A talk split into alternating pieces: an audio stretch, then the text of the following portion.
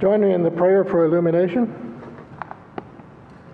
Gracious God, since we do not live by bread alone, but by every word that comes from your mouth, make us hunger for this heavenly food, that it may nourish us today in ways of life eternal. Through Jesus Christ, by the power of the Holy Spirit. Amen. Scripture today is Mark chapter 10, verses 17 through 27. As he was setting out on a journey, a man ran up and knelt before him and asked him, "Good teacher, what must I do to inherit eternal life?" Jesus said to him, "Why do you call me good? No one is good but God alone. You know the commandments.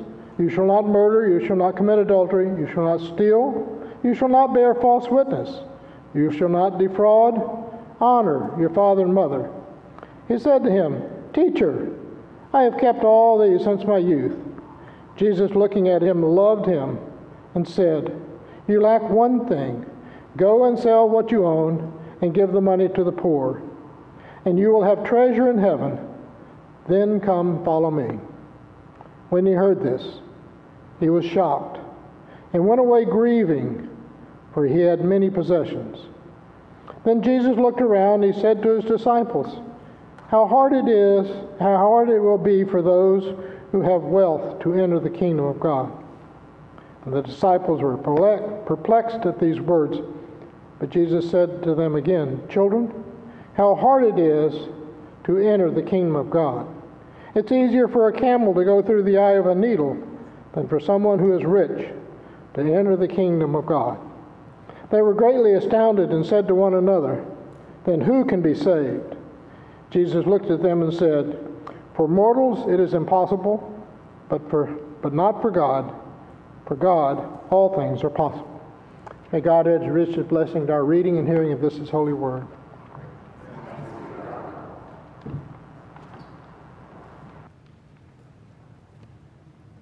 So we're starting a series that's entitled The Generosity Challenge. Today we start with Born to be Generous, which is what I really think we are. I believe we are hardwired to be generous.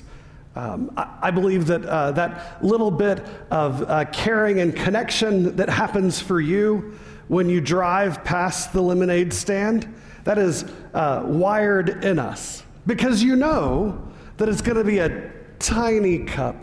And you know that there's either going to be no ice or a chunk of ice. And you know that it's going to be either over-sweet or not sweet enough. And the big problem is that lemonade stand is not going to take your swipe, right? You know, but we're born to be generous. We stop anyways, right? And we leave the $10 bill or the $5 bill in there anyways, because generosity is something that we have been wired to be. Now, you can say a lot of different reasons why we are wired to be generous. You can talk about psychology or brain science, but I'm going to tell you the reason why we are wired to be generous is because the one who created us is generous. And so I want to talk some more about this born to be generous. Now, it is true that this is the beginning of our stewardship campaign, but please don't let that keep you from showing up, right? I've noticed that over the years of ministry that stewardship campaigns tend to do really horrible with attendance, but you're going to come back next week, right? Now, many of you are familiar that about 2 weeks ago, my father died. I always am reminded, even before I was a preacher, my dad would say, after the stewardship campaign at our home church, he'd say, "Now, Peter, anytime a preacher ever talks about money, you should hold on to your wallet," right? Oh, no laughter there. All right. Y'all are a very reflective group at this moment. So I want to, sadly enough, I'm going to keep going after this. I'm going to go open with a joke, because I think when we joke about things, we are telling truth, and we are also telling absurdity, right? That the funny thing about a joke is that it is something that would never happen, but yet we find the humor in if it did happen. One of my jokes that I like around stewardship season is the story of a strong man at a circus. Now, what I think is really funny about that opener is that there's going to come a time in about 20 or 30 years where nobody will remember what a circus is. But anyways, a strongman at a circus, at a sideshow, right? And he is doing his usual strongman thing. He is bending iron, and he is wowing the crowd. And he gets to a point and he says, I'm going to do a feat here next that if you are able to do better than I can, I will give you $200. So the crowd's paying attention. And he pulls out a lemon, and he begins to squeeze all the juice out of the lemon. And it's a copious amount of lemon juice here in the container. And he says, if any of you can come up and squeeze just one more drop out of this lemon, I'll give you $200. And the whole tent is quiet until there's this very frail voice in the back that says, I will. And this elderly woman begins walking up with her walker, coming up to the front, much dwarfed by the strong man. And she takes that lemon and she begins to squeeze it. And not only did she get a drop out of it, but she got a good 6 more ounces out of that thing. And the strong man paid her the $200, but then in private asked, how in the world did you get more lemon juice out of that lemon? What is your, I like this, technique at increasing your strength? And the sweet little old woman said, oh, that's nothing. I've been the treasurer at my church for 42 years. You know what's really funny about that is it's the absurdity, right? The absurdity of an elderly man or woman besting a strong man at a circus. But the little bit of truth that's in there is that we've been part, our faith and our discipleship has been all about taking small gifts and multiplying them. I mean, from the time in which Jesus fed the 5,000 with the gift of the small boy's lunch, we have watched decade after decade, season after season, where the gifts that are given because of our generosity are multiplied and expanded and have an impact all over our community. I believe that we're born to be generous. I believe that we are hardwired for it. One of the truths of generosity is that when we give, we receive, but when we grasp, we lose. That's a strange paradox of generosity. I mean, how many times have you gone on a mission trip and you have received more than you gave? I think that's the motto for UMRE. No laughter, okay.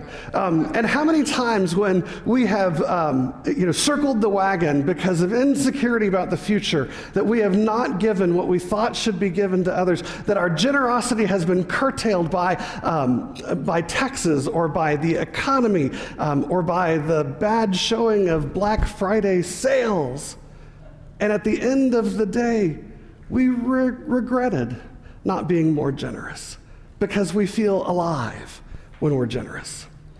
Our scripture passage today is a great treatment of a discussion about what's important and how best to live our lives. In this particular passage, Mark, you have the story of a rich young ruler who runs to Jesus and kneels in front of him and asks him a question. What must I do to inherit eternal life?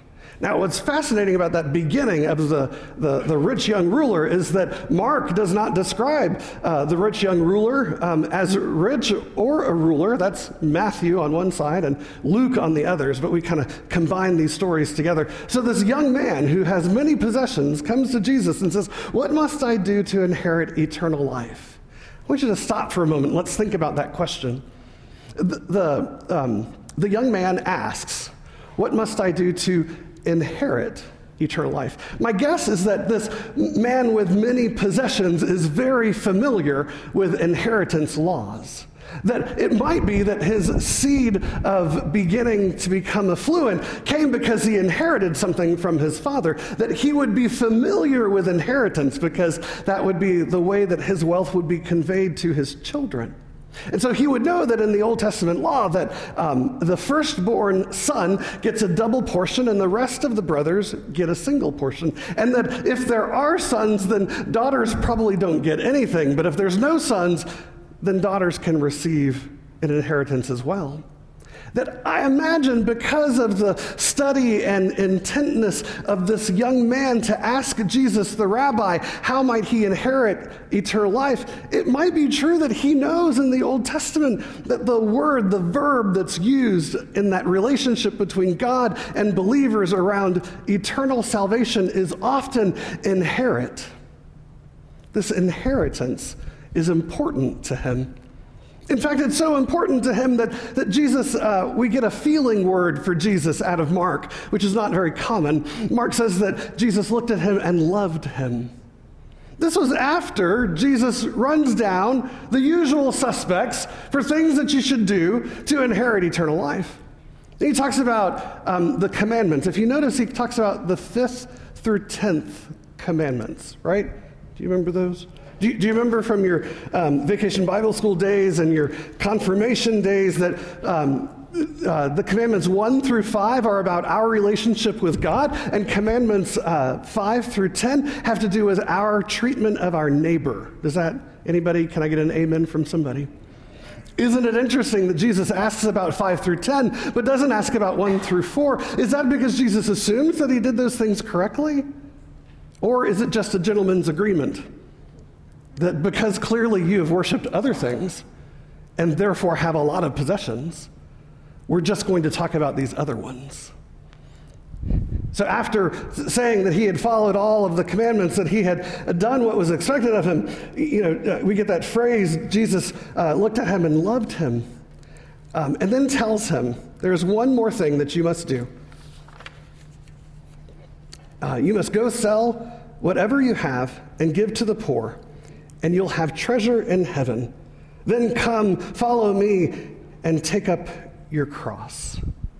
Now we get another feeling word here after this.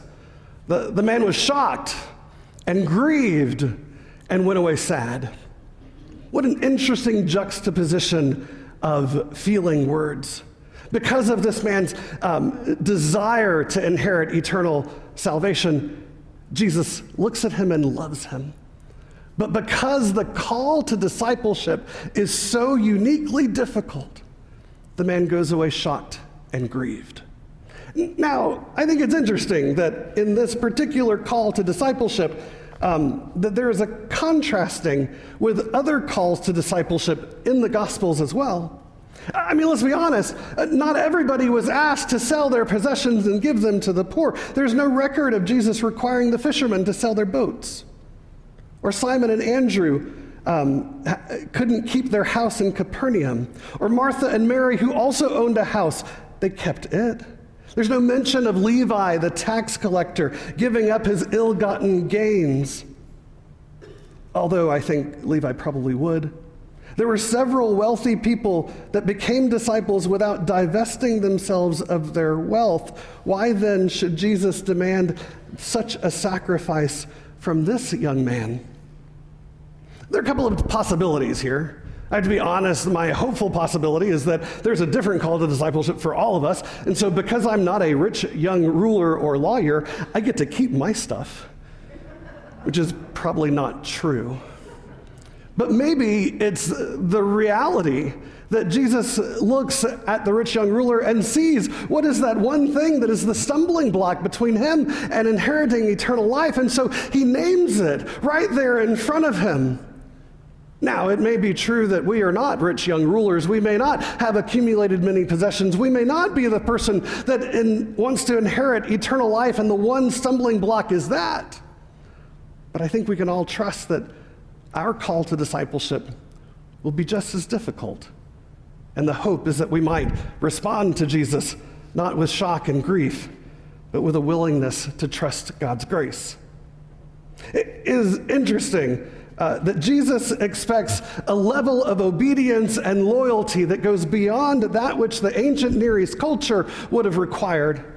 In a Middle Eastern culture, the two most important loyalties, the two unassailable loyalties, would have been the pledge to care for home, and the pledge to care for family, and the pledge to care for village or community.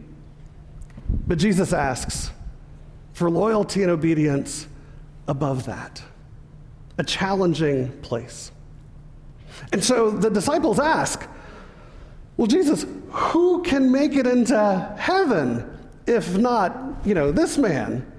And I love that Jesus replies, children. He calls the disciples children. Now, you might think he's just being demeaning, but no, read the passage a little bit before that, and we get the story of, let the little children come to me, for such as this is the kingdom of heaven. There's a clue here to why Jesus says to the disciples, children, because he wants them to remember that even though they thought the man who had access and power and knowledge about Scripture wasn't going to make it through to the kingdom of heaven, but children who had no access and no power, and often in that culture were illiterate, theirs would be the kingdom of heaven. It's an interesting piece there. And so Jesus goes on to say that it'll be easier for a rich man to get into heaven than for a camel to go through the eye of the needle. And though I would love to tell you about a particular gate in Jerusalem that was discovered by archaeologists that was called the Eye of the Needle, and it required a camel that was overburdened with goods to kneel, be unburdened, and then could crawl through, because the imagery of all of us crawling to Jerusalem without our goods is powerful. But archaeologists haven't necessarily found that gate just yet. It is interesting, isn't it, that when we think about generosity is, I think, so much more powerful, so much more beautiful than required. Oftentimes people ask when they join the church, am I required to tithe? Well, you're required to present yourselves as a living sacrifice, holy and acceptable to God. That is your spiritual act of worship. But if you want to just go with tithing, that's fine too. When required, generosity doesn't feel like it's generosity. Think about all the times and places and spaces where you've benefited from someone else's generosity, where you've given generosity. It is those times in which we feel most alive. We are most real. It is those moments when we are not generous, when we are captured by our insecurities, when we are dominated by the unknown of the future, that we are not so much who we were called to be. Over the course of the next 28 days, we're going to live into the generosity challenge. There are books in the narthex, and there are a few Sunday school classes that are studying the book. If you're interested in the book, you can find it on the For This Week on the back of that bulletin. There's also a couple of other books that I think are really helpful. Over the next 28 days, we'll have an opportunity first to analyze and think about our own generosity, and then be challenged to think about new and different ways of generosity, because I want you to know for sure that stewardship campaigns are not about lights and air conditioning and capital investments. Stewardship's really about being generous with what we have and having a heart of generosity. Being willing to give because you know the one that created you gave.